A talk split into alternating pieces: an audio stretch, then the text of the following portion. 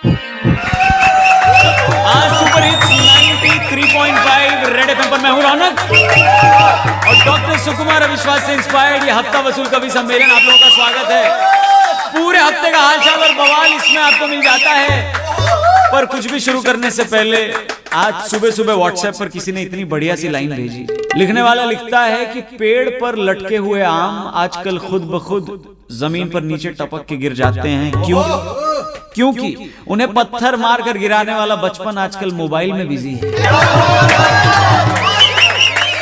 अब ये line originally जिसने लिखी है उसे सलाम। और आप सभी लोगों को राम राम। तो पहली पंक्ति शर्मा जी के बेटे के नाम। कि शर्मा जी का लड़का देखो भाई फिर से अव्वल आता है।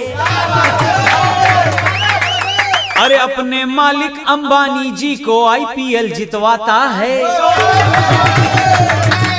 अगर घर वाले आपके रोहित शर्मा की मिसाल देते हुए आपको ताने मारें और कहें कि देखो, शर्मा जी के लड़के से कुछ सीखो तो आप पलट कर उन्हें ईशान शर्मा की भी मिसाल दे सकते हैं।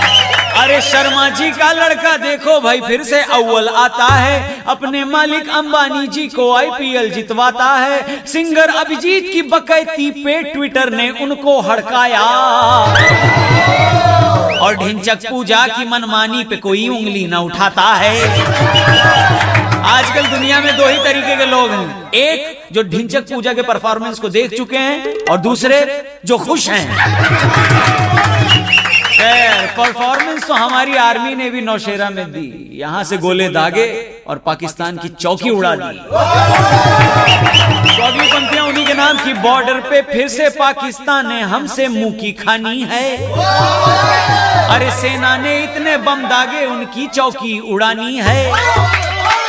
अरे जो बम गोले वहाँ फेंके तो पाकिस्तान वालों ने।